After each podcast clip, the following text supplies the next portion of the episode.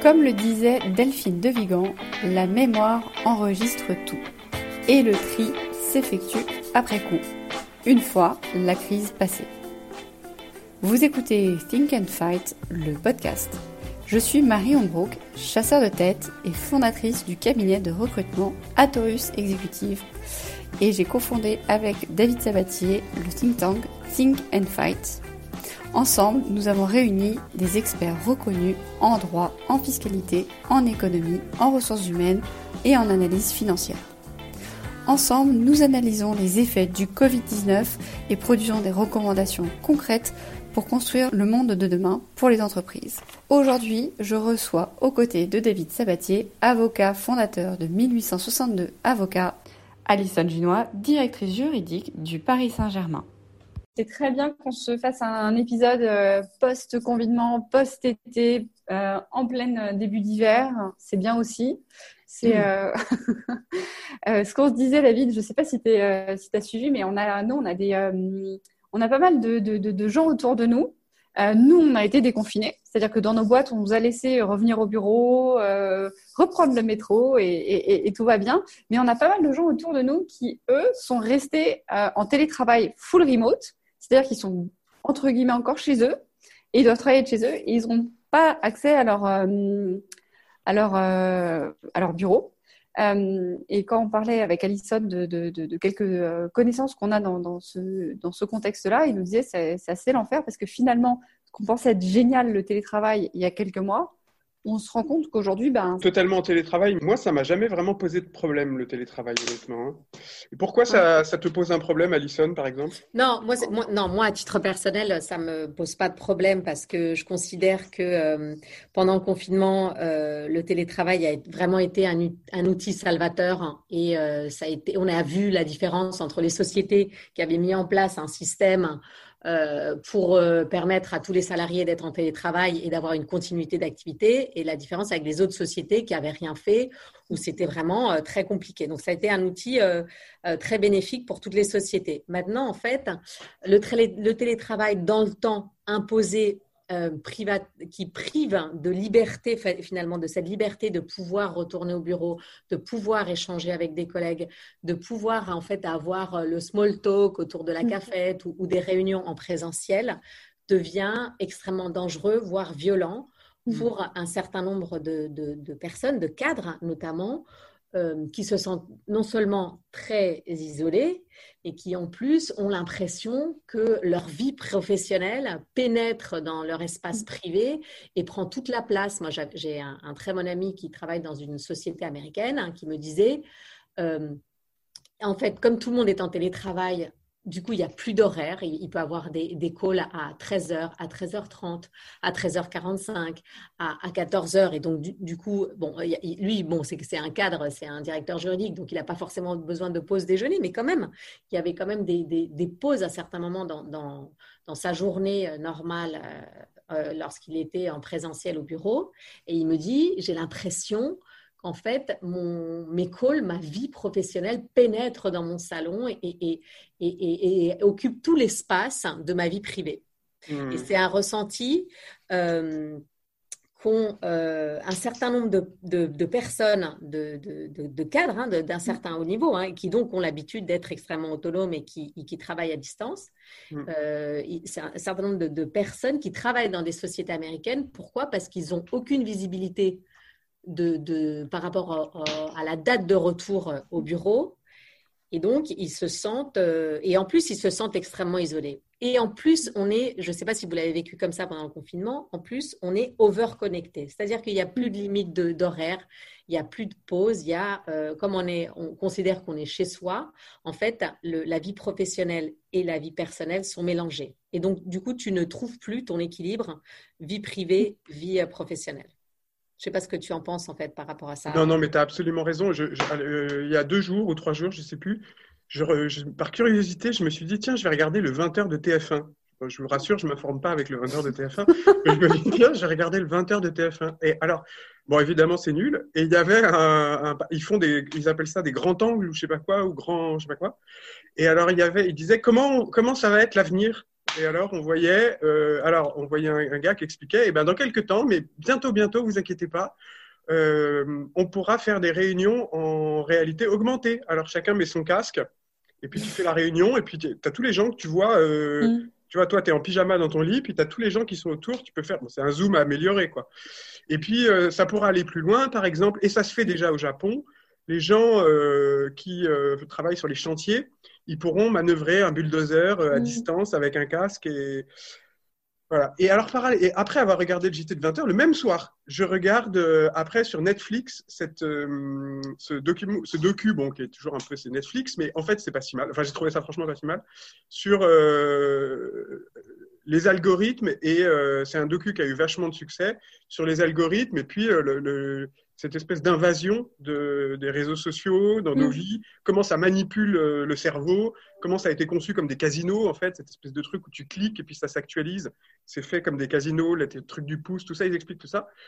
Et ça va complètement dans le sens de ce que tu dis, c'est-à-dire qu'en fait, c'est très bizarre, mais on se retrouve avec le confinement, on a une accélération dans le temps des moyens de communication, on s'en sert de plus en plus, avec tout ce que ça a de pervers également. C'est-à-dire qu'on n'a plus d'horaire, on est tous enfermés chez soi, comme si l'avenir et le bonheur de l'avenir, c'était de rester. Tu vois, aux 20h, en fait, on avait l'impression, mais c'est génial, vous allez pouvoir rester chez vous. Il y a des drones Amazon qui vont vous amener votre nourriture.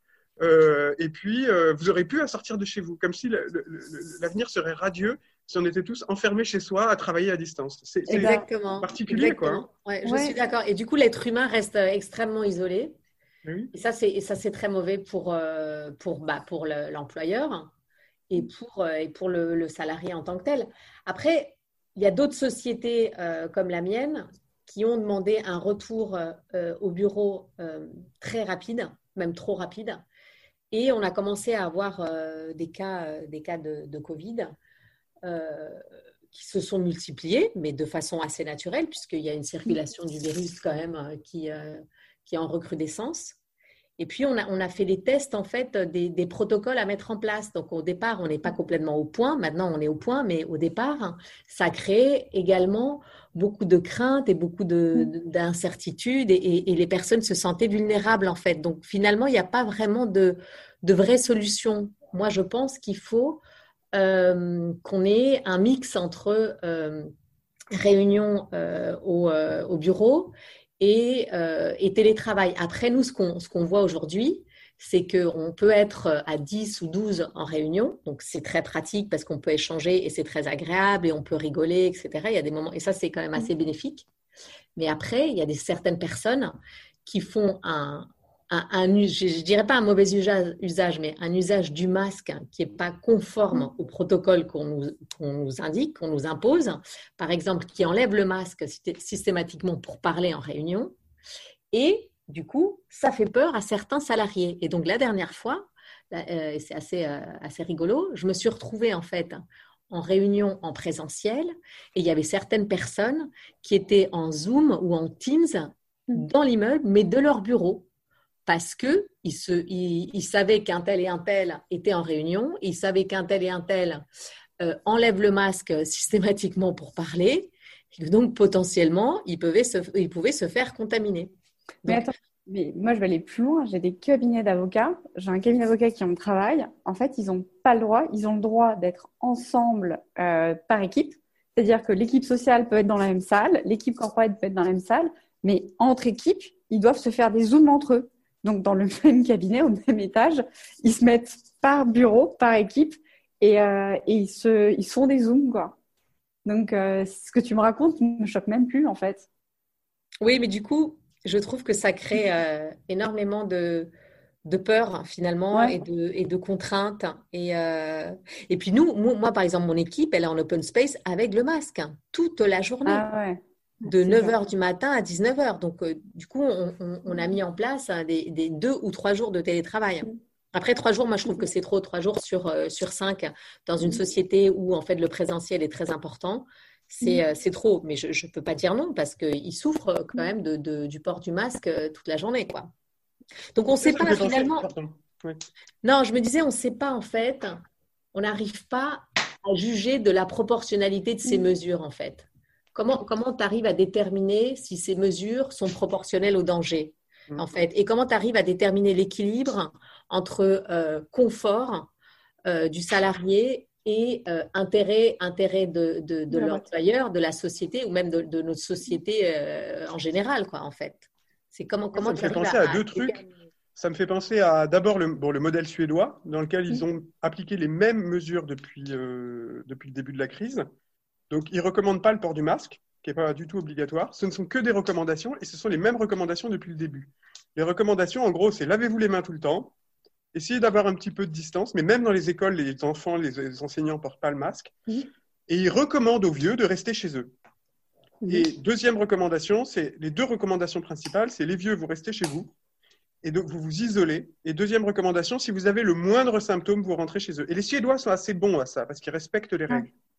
Moi, j'ai une partie de ma famille qui est suédoise, je connais bien la Suède. C'est vrai que les Suédois sont assez respectueux des règles. Enfin, ils savent… voilà. Et puis, il y a ce sens aussi chez les Suédois que l'État, c'est nous, que c'est notre responsabilité, qui est moins le cas en France, où on est plus infantilisé. Et parce que c'est… Pardon, vas-y. Oui, l'impression que ça donne, c'est que ces mesures, pour moi, c'est des mesures de bon sens, en fait, qui sont les bonnes mesures. Et on aurait pu les mettre en place. Ce qu'il y a, c'est que les gens avaient besoin de plus que ça. L'autre chose à laquelle ça me fait penser, c'est le pont avec cette idée-là, c'est que quand tu prends l'avion, on te fait toujours un laïus, tu sais, au début, qui est extrêmement effrayant, où on te dit, si l'avion s'écrase, alors les masques vont tomber, il faut d'abord que tu mettes le masque, tu laisses étouffer ton enfant qui est à côté de toi, tu mets le masque et après tu le mets à ton enfant.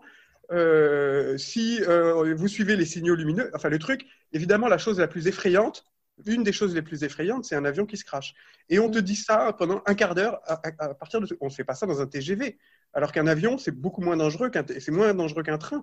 Et pourtant, il y a un laïus. Pourquoi on fait ça ? Parce que ça permet de discipliner les gens. Et comme on doit les avoir enfermés, assis dans un tube, tu vois, sur leur siège et qui ne bougent pas et qu'ils n'embêtent pas les hôtesses et qu'ils arrêtent qu'ils se lèvent pas, qu'ils s'asseyent pas et tout, parce que ça peut être dangereux. On leur fait peur, en fait. On leur fait peur. Ou on gère, il y a peut-être aussi autre chose qui est de gérer l'angoisse des gens en avion en imposant des règles. Puisque les gens sont très stressés, ils peuvent faire des crises d'angoisse en avion parce que ce n'est pas naturel de voler, bah on leur donne des règles très précises. Vous devez rester là, mettre votre ceinture. Et du coup, ça permet de gérer la peur.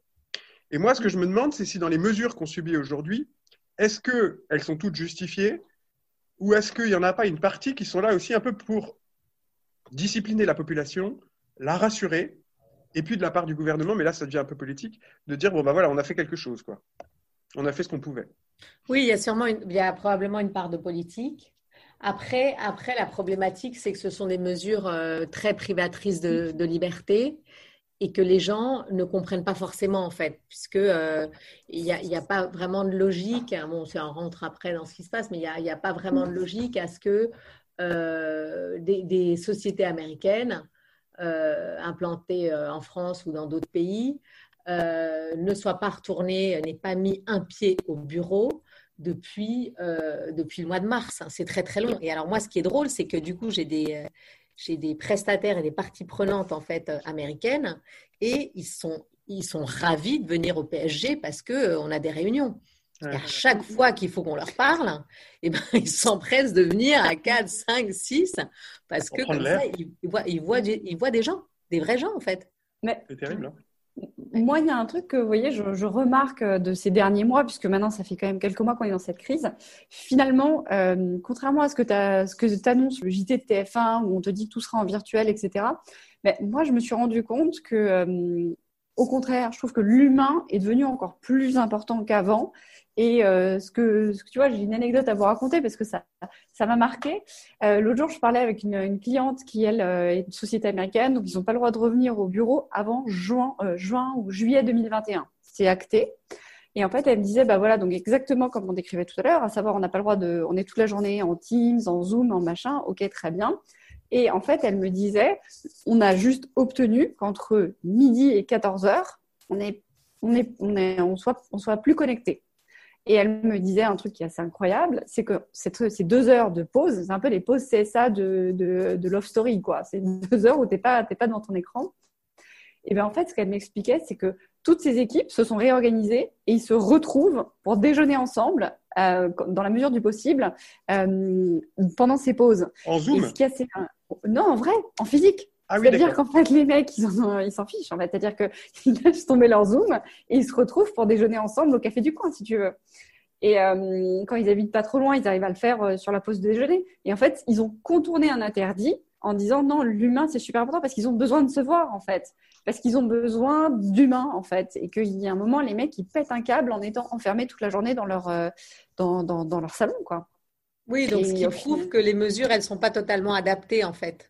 Non. En fait, on a pris les mesures les plus restrictives pour faire en sorte que la responsabilité de l'employeur ne puisse pas être engagée, ne puisse jamais être engagée, etc. Moi, c'est comme les masques en open space. En fait, moi, dans l'open space de mes salariés, de mon équipe, ils sont suffisamment loin les uns des autres et ils n'auraient pas besoin de mettre un masque. Et pourtant, ils étouffent derrière leur masque. À la fin de la journée, ils ont un mal de crâne pas possible parce que quelque part…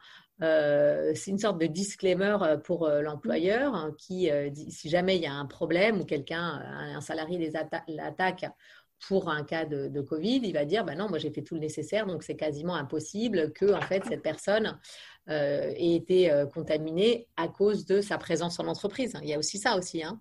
Ça fait penser déjà à un truc, c'est que pour les dirigeants d'entreprise ou les gens qui doivent mettre en place des mesures dans leur entreprise, le caractère obligatoire n'est pas nécessaire. Ça peut être une recommandation.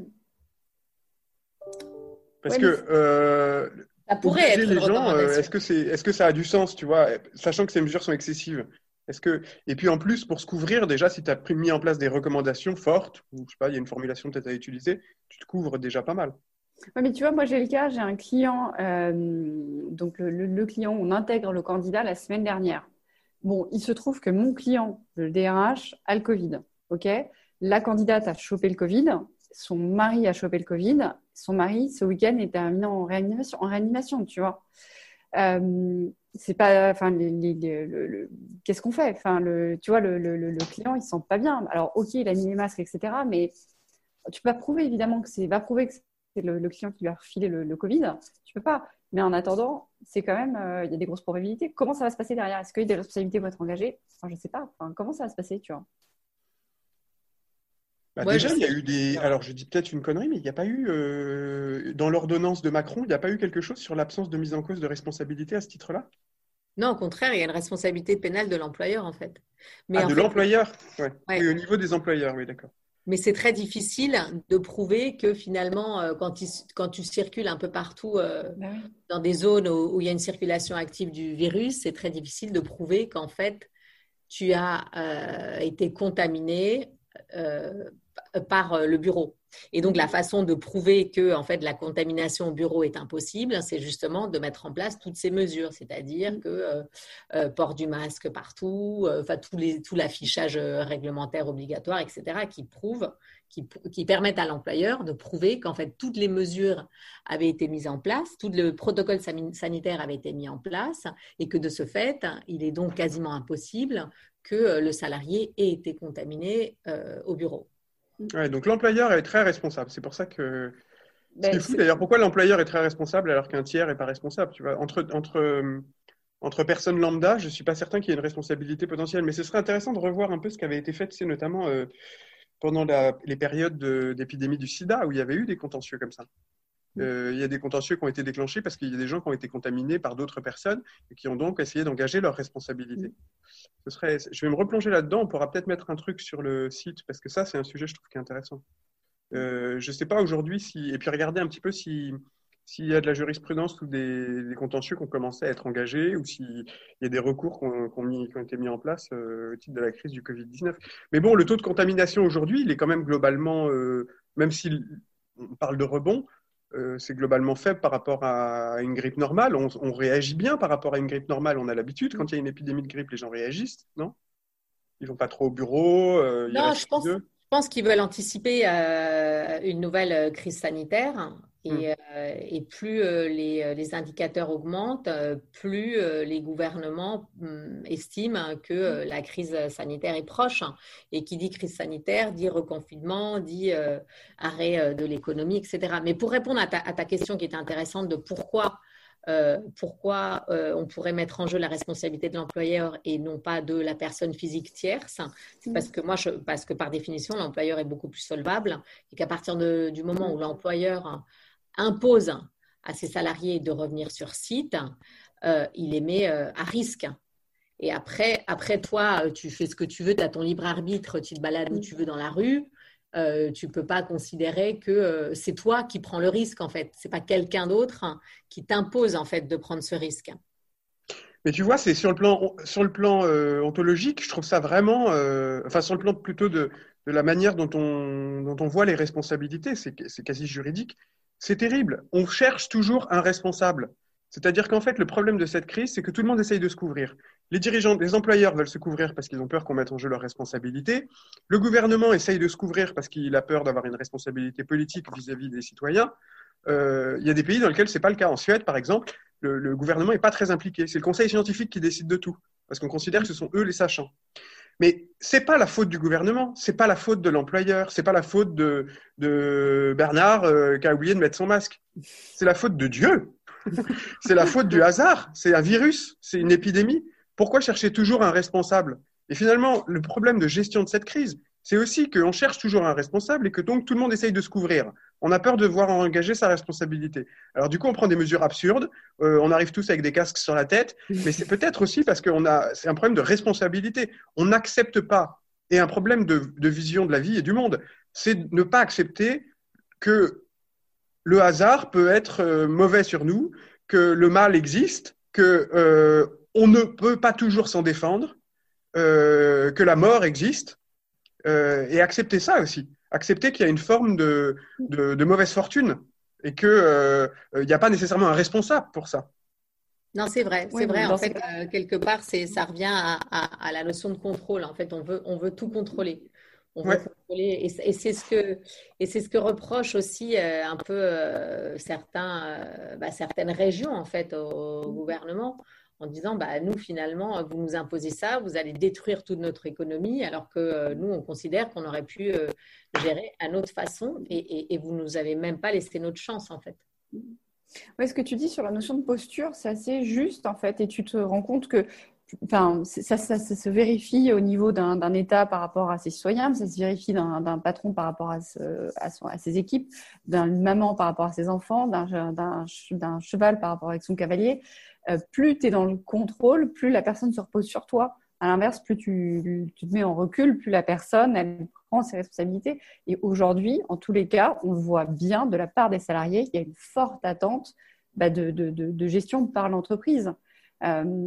Et il y a un truc qui est aussi assez intéressant et on n'en a pas encore parlé, mais moi ce que j'ai remarqué, je ne sais pas si vous avez un écho là-dessus, en septembre il y a beaucoup de gens qui sont revenus au bureau et ce que mes clients me disent aujourd'hui, ils me disent en fait si tu veux moi les gens sont revenus mais dans leur tête ils ne sont pas là et on a un vrai problème pour recâbler les gens sont passés à autre chose. Enfin, j'en parlais la semaine dernière, vendredi dernier avec une cliente qui me disait moi mon équipe elle est revenue mais ils ont plus l'envie de faire ce qu'on leur demande, quoi. Et il y a un vrai, je ne sais pas si vous l'avez constaté également, et moi, autour de moi, j'ai constaté qu'il y a beaucoup de gens qui ont switché dans leur tête sur plein de choses. Je ne sais pas.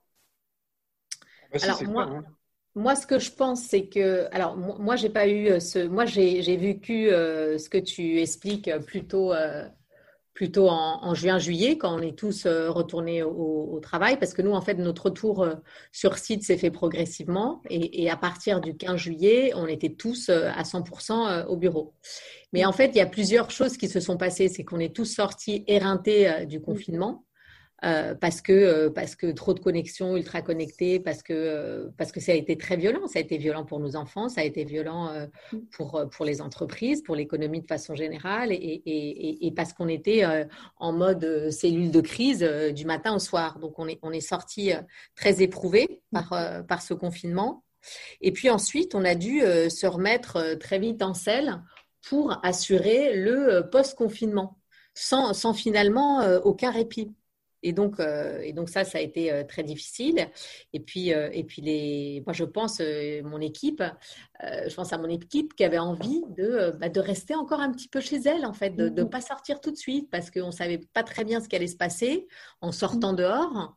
On nous a tellement expliqué qu'il fallait vraiment ne pas bouger, rester chez soi pour notre protection personnelle, que finalement, quand on commence à mettre un pied dehors, ça veut dire retourner sur site, eh bien, on a tous très peur en fait des conséquences. On a tous très peur de ce qui peut se passer.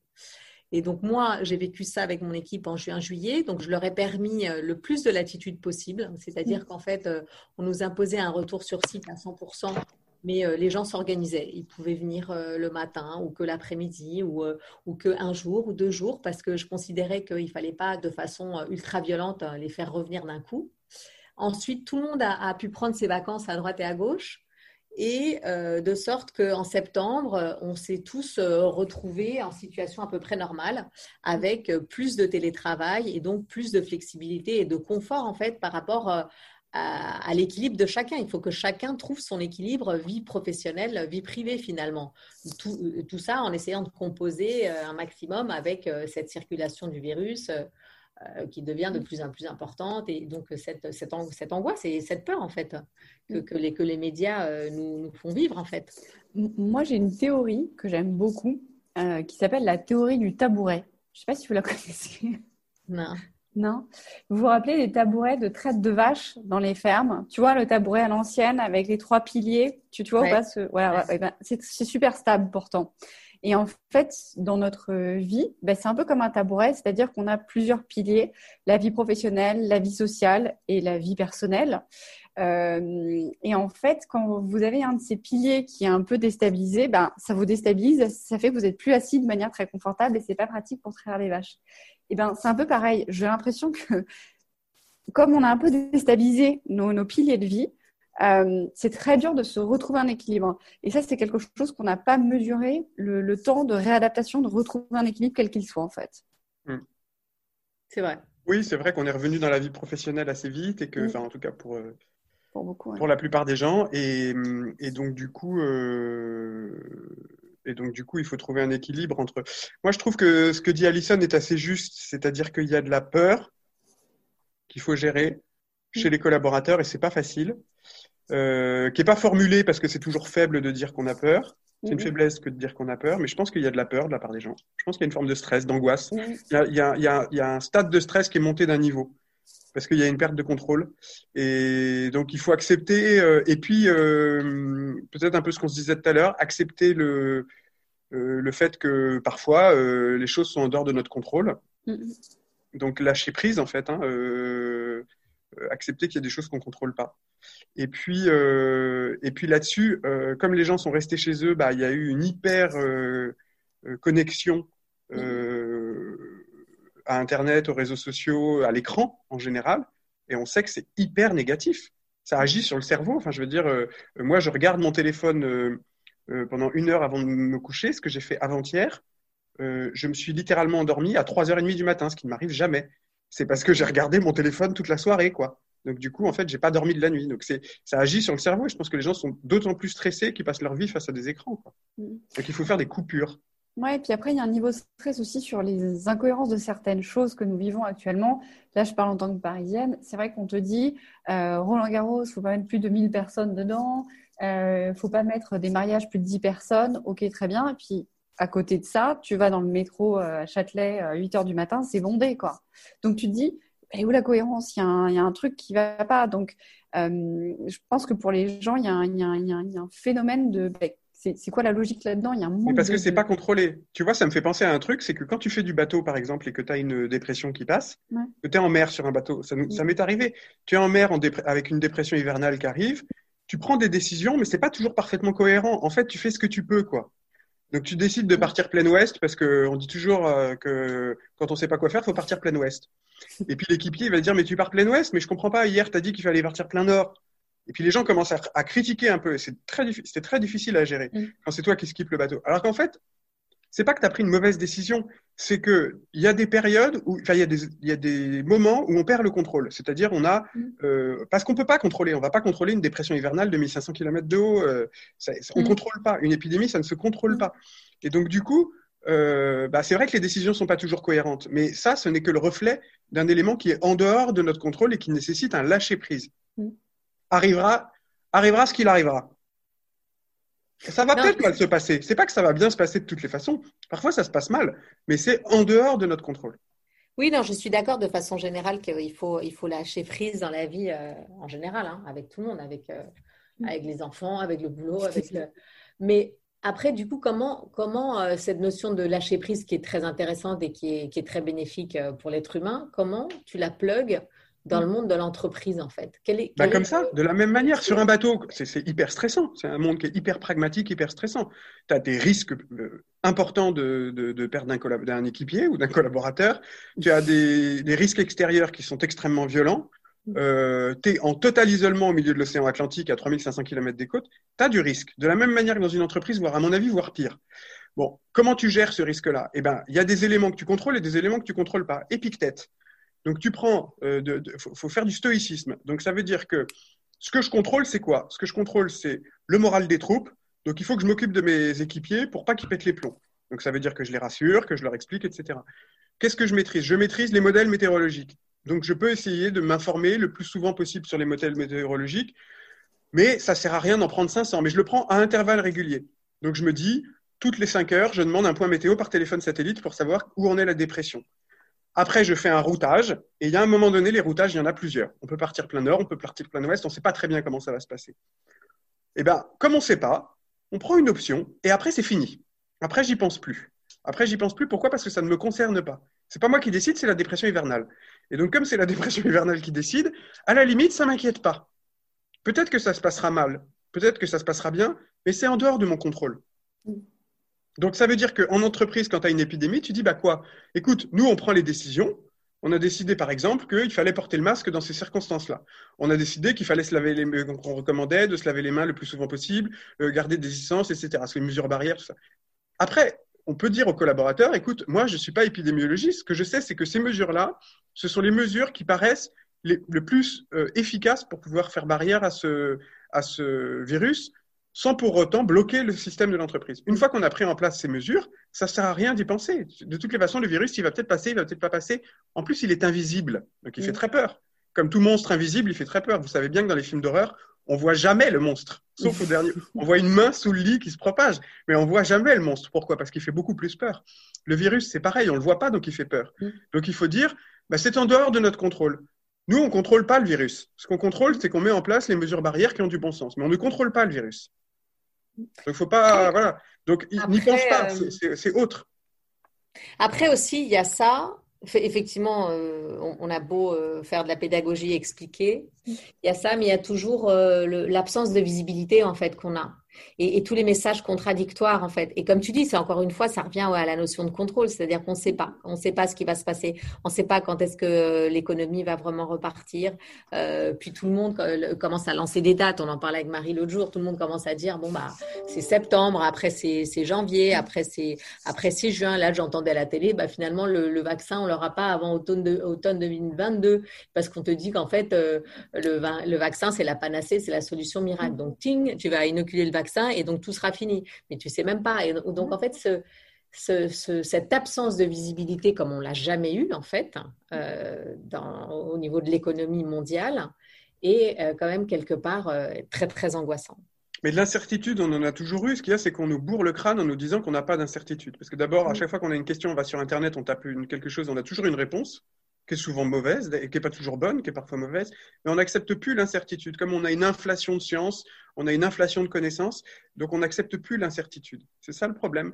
Il faut accepter l'incertitude. Il y a des choses, même dans l'économie, quand on a eu la crise de 2007-2008, tout s'est effondré en 24 heures.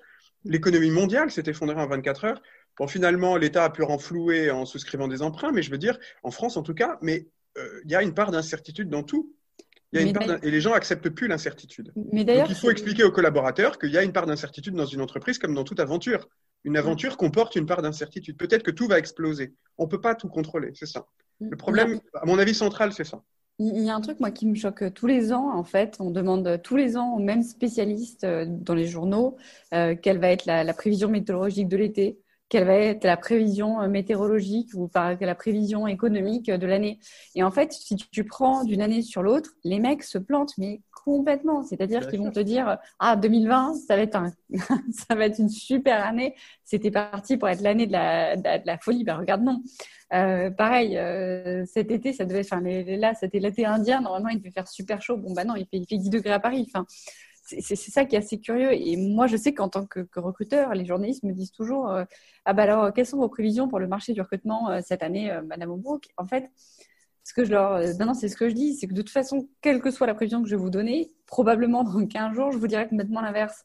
Parce qu'on a, sur cette année, on n'a aucune visibilité. On n'en sait rien, quoi. Enfin, je trouve ça hyper juste ce que tu dis. Et il y a une réponse aussi à ça. C'est-à-dire que quand tu... Il y a une incertitude. En météo, par exemple, je connais un peu la météorologie. Au-delà de 72 heures, on est incapable de prédire. Donc, les modèles sont complètement foireux. Mais là, l'autre jour, j'étais avec un copain qui est un très grand sommelier. Il s'appelle Pierre Millot, excellent sommelier. Il a 11 étoiles Michelin au compteur. Et alors, les gens étaient autour de la table et lui disent « Mais alors, Pierre, quelle est, à votre avis, quelle va être la qualité du vin de Bordeaux sur 2020 ?» Et alors, tout le monde aujourd'hui a un avis sur la question. Parce qu'il a fait très chaud, alors, mais après il y a eu de l'humidité, la vigne est une plante très fragile, donc ça abîme peut-être les pieds de vigne, etc. Tout le monde, et lui il dit, mais j'en ai aucune idée. On est incapable de prédire la qualité d'un vin avant 1 an et demi, 2 ans. Et alors tout le monde dit, ah bon, mais vous savez pas? Il dit, non, on ne peut pas savoir avant 1 an et demi, 2 ans, et tout ce qu'on dit est faux. Mais en disant ça, il a gagné vachement en crédibilité.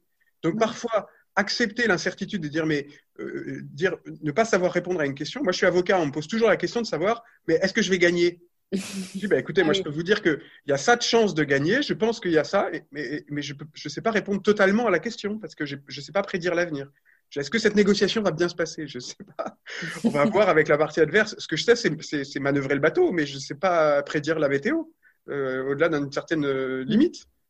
Accepter l'incertitude et le dire à ses interlocuteurs, ça permet aussi de gagner en crédibilité. Parce que l'interlocuteur se dit, celui-là, au moins, il ne me raconte pas des salades. Oui, c'est vrai. Et en fait, c'est un peu le problème. C'est qu'on nous assène des fausses vérités en permanence, hein, et on dit tout et son contraire. Alors qu'en fait, si en toute modestie, on disait, écoutez, nous, on pense que ces mesures vont faire en sorte que les indicateurs reviennent au vert, mais nous pouvons peut-être nous tromper et à vous de les suivre ou pas. Peut-être que ça allégerait un peu la souffrance finalement des personnes et ça allégerait la souffrance des employeurs. C'est comme si moi, je vais dans l'open space à côté de mon bureau et je vais leur dire, écoutez, franchement, vous faites comme vous voulez. En plus, ils sont tous jeunes, tu vois, donc ils ne comprennent pas. Vous faites comme vous voulez. Moi, je pense qu'en mettant le masque et en vous mettant de la solution hydroalcoolique toutes les demi-heures comme je fais, ça vous protège du virus. Après… voilà, c'est juste moi qui le dis et faites comme vous le sentez et faites-le en bonne intelligence. Bien, ça détendrait énormément les gens. Et pareil pour les sociétés américaines où si on leur disait, écoutez, nous on pense qu'il vaut mieux que vous n'alliez pas trop au bureau. Maintenant, si vous avez besoin de voir vos collaborateurs, si vous avez besoin de faire une réunion, allez-y. Faites attention, mais faites-vous plaisir. Ça allégerait et ça mettrait un peu plus de baume au cœur et ça détendrait les relations, effectivement. Parce que ça oblige à accepter l'incertitude. Cette incertitude, on la partage. Tu n'es pas tout seul face à cette épidémie. On est plusieurs à avoir face à nous une incertitude. Et puis, ça responsabilise. Donc, ça réduit la charge mentale. Mécaniquement, ça réduit la charge mentale. Et souvent, moi, c'est ce que je dis sur les bateaux. Je leur dis, mais je ne sais pas ce qui va se passer. Je ne peux pas prédire. Peut-être, on va se taper un front. Voilà, on va se taper un front. Alors, ce qui se passe. Mais je ne sais pas. Maintenant, on va tout faire pour que ça se passe bien. Donc, ce qu'il faut dans ces cas-là, c'est surtout, la première chose, c'est de ne pas perdre son sang-froid, de ne pas partir dans tous les sens, parce que c'est souvent ça qui cause des accidents. Donc, on fait les choses calmement et simplement. Et généralement, c'est comme ça que ça se passe bien. Ouais, et généralement, c'est ceux qui ont travaillé en amont, qui ont déjà mis des process, qui sont rodés avec leurs équipes, qui s'en sortent le mieux. Ceux qui ont l'habitude aussi de communiquer, d'échanger, d'être assez transparents dans leur communication. En disant, on en est, et c'en est là, et on fera avec, quoi. Mais bon. Oui. Okay. On a un bel échange, là, non? C'était pas mal. C'était pas mal, et je pense qu'on avait besoin de parler de ça, en fait, parce que tu ressens…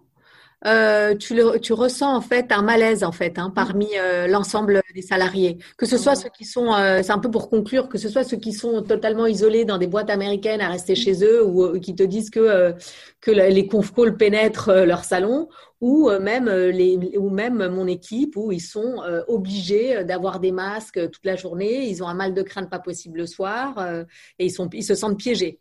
Donc en fait finalement quoi qu'il arrive, ces mesures drastiques, parce qu'elles sont drastiques, que ce soit le port du masque en entreprise ou rester chez toi, ce sont des mesures très drastiques qui crée énormément de malaise. Alors que, comme tu le disais, David, si au final, tu laisses chacun un peu libre de se gérer, un peu comme ils font en Suède, chacun son libre arbitre, et essayer de raisonner et de comprendre et de faire les choses en bonne intelligence, eh bien, il y aurait énormément de… on arriverait à créer du bien-être, en fait. Le bien-être qui a disparu, en fait, parce qu'on est censé tous être des employeurs bienveillants. Et ben, finalement, moi, je m'interroge sur la bienveillance de ces mesures aussi drastiques.